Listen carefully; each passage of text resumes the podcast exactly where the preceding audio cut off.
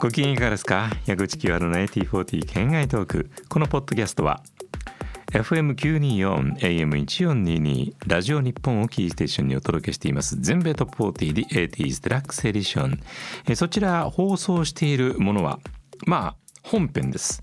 えー、まあチャートないと言った方がいいかな。そこではちょっと語りきれないような部分もなくはない。そこは県外なんですね、えー、いろいろな切り口でお届けするポッドキャストプログラムです。さあ今回はですねいつもえこれ時間調整かなんかで入ってんのってい。う扱い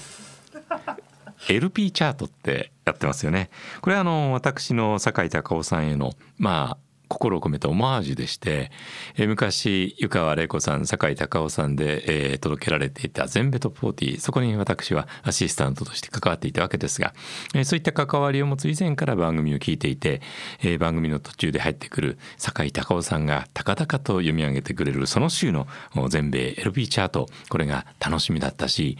いろんなものをそこを通じて得た部分がありますね。これ以前も触れてると思いますので重複しちゃうと思うんだけれども事実なのでまた聞いてなかった方のためにもね、えー、触れられればと思います。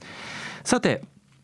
1985年の10月19日付の全米 LP チャート本編の方でお届けしました、えー、その10枚振り返ってみますと、えー、10位に Greatest Hits Volume 1 2 Billy the Best Billy Joel、えー、9位レックレスブライアン・アダムス8位ハートのハート7位マイアミバイスサウンドトラック、えー、6位スケアクロージョンクーがメレンキャンプ5位ボーンインザ USA ブルースプリングスティン4位 The Dreams of the Blue Turtles ブルータートルのイメスティング、えー、Tears for Fears Shout Songs from the Big Chair 3位えー、そよ風の贈りもののデビューアルバム「ウィットニー・ヒューストンに」えー、そして堂々第1位がダイアー・ストレイツ Brothers in Arms この10組、えー、パーッと見たら例えばマイアミ・バイスサウンドトラックにはグレン・フライのヒットが入っていたというのを考えると、えー、10アーティスト、えー、見てないのが Tears for Fears だけですね日本でのライブで。これはだからいかに80年代、いいショーを見るチャンスがあったのかということと日本にわざわざ来てくれる海外のスーパーアーティストがいたたくさんいたっていうまあ今もそうですけれどもね、え番組の途中、えー、全米トップ40かつての湯川さんのやってらした頃のどのタイミングで入ったか結構もう分かってないんですけれども、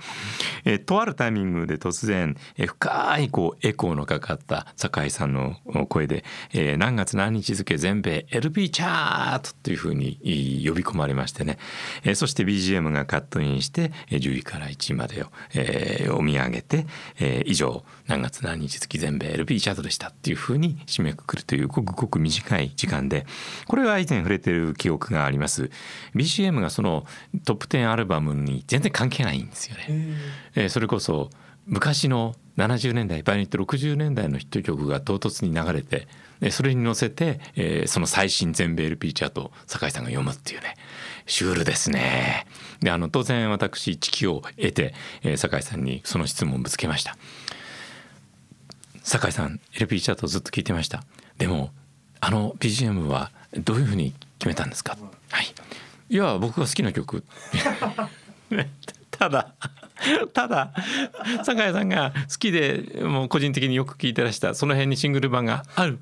今回これでいこうってだからあの確かにね繰り返し流れる BGM もものすごくあってそれがみんないい曲でね、えー、そこがきっかけで好きになった曲はすごいたくさんありましたね。えー、まああのそれをこと一つそのたった一つをとってももう酒井さんにはもう本当にありがたい気持ちでいっぱいですね。またチャンスを見つけてお会いした時には。そういうどうでもいいことを蒸し返すように、え話してありがとうございましたって 何言ってんだっていうふうに言われるのを 覚悟の上でね、えやってみたいなと思っています。えアルバムに実は今も分かってる範囲のものは例えば「ブルータートルの夢」みたいにねアルバム放題みたいなものをね、えー、合わせて、えー、ご紹介しておりますがあのこれに関して、えー、どういうふうにつけるのかっていうと、えっと例えば野中則夫さんの話をした時に放題のシングルのことも、えー、触れたしアルバムの日本タイトルをものすごい適当なものをつけていた。でもそれがゆえにすごく的確だったものももちろんあったりまあ野中さんのじゃないけれども「えー、ダークサイド・オブ・ザ・ムーン」というピンク・フロイドの名盤が狂気になったことの意味合いみたいなものはすごく大きかったような気がしますしじゃあそんな勝手につけた日本タイトルに関して本国のアーティストたちあるいは本国のレコード会社は果たして承知してるのかという疑問が生まれますよね。これあのケースバイケースです。乱暴に言うとこれはあの自分の中で分かる範囲での、えー、適当な答えなんですけれどもね確認してきたんならばそれを伝えてると思います。日本ではこういう日本語で分かりやすいタイトルがついて、えー、商品として流通しているということをアーティストサイドあるいはレコード会社サイド本国のものが確認してきたらこうなってますというおそらく、えー、伝えていますけど確認してないならば了解は得ずにつけてやってるんじゃないかなと思います。それがだから、えー、シンディ・ローパが有名シーズ・ソー・アニュージャルがハイスクールはダンステリアとついたことが本人が知ったがゆえにそれはちょっと違うからやめてほしいっていう希望がが来て手術層アニュージャルになったというな部分で変更もありますがその背景とか理由立てはまあ一般的にはわからないですね。一応この業界の中で仕事してる私もそこまでどうしてこうなったのかわからないし、えー、かつて LP レコードとして出ていたものが CD 復刻される際にその LP に収録されていた時の日本タイトルが変更になっていることもあります。これはもしかしたらクレームがついて、えー、例えばオリジナルタイトル英語表記をそのまま日本語的にカタカナにするものに変わったかもしれないしその放題がついてることをその復刻の際の担当ディレクターがあまり快く思わなかった場合は変えてしまいます。これはあのディレクター裁量の中なのでえそこで一度放題が消えたというような形になりますけれどもえその担当ディレクターが未来英語をその復刻の CD の担当ディレクターではないので 変わったら戻る可能性もこっちの方で記憶してる人たちに改めて触れてほしいなっていうようなリマスターされたしっていうようなねそんな話も当然あるわけでいいのかな今回こういう雑談 ほとんど雑談だけれどもね、えー、そして10位にビリー・ザ・ベストこの2枚組もよく売れましたね、えー、そんなビリー・ジョエルは2024年1月に来てくれます。まああの東京ドーム1回だけの日本公演が、えー、16年ぶりの来日ということで実現します。2020年1月24日私も一応チケットに関しては頑張って入手するという方向で、えー、2万4,000円相当をね、えー、ちょっと自腹ってみようかなというふうに思うんですがビリーは1978年の3月24日の東京中野サンプラザ昼公演が東京の初来日の最初のステージで、えー、それが4月のことだったのでその年5月から私は全米トップ40にアシスタントとして関わる。つまり、えー、全米トップ40で素顔のままでを聞いて大ファンになったビリー・ジョエルの歴史的な初来日を本当に、えー、業界に入る人間以前の形で不安として見ることができてそれ以降1回を除いて基本的に来日公演、その時のツアーの1回の、ショーは見るように、たまたま87年の東京ドームアートガーファンクルやフーターズなんかと一緒に来た時には、私一丁前にアメリカの取材に行ってたので物理的にそれ見られなかった。マジソンスクエアガーデンでブライアン・アダムス見てたりなんかしてたんで。あ違う。これだと87年？まあいやいやいや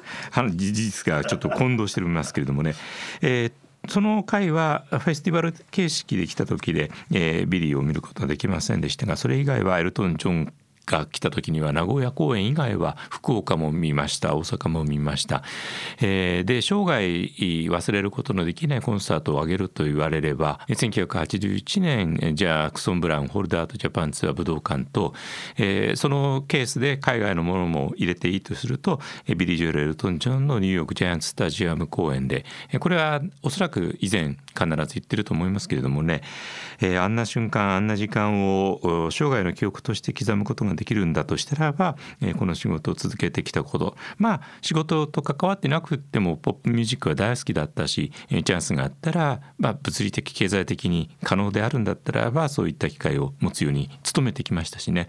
え、そういって得られた時間のことはおそらくかけがえのない大事な大事なものとして一生残っていくでしょう。そしてそれは、えー、来年2024年に実現するビリーに関してもまあきっといろんな意味で見られるのは最後かなというような気持ちもありますのでね大事な時間にしたいなと考えております。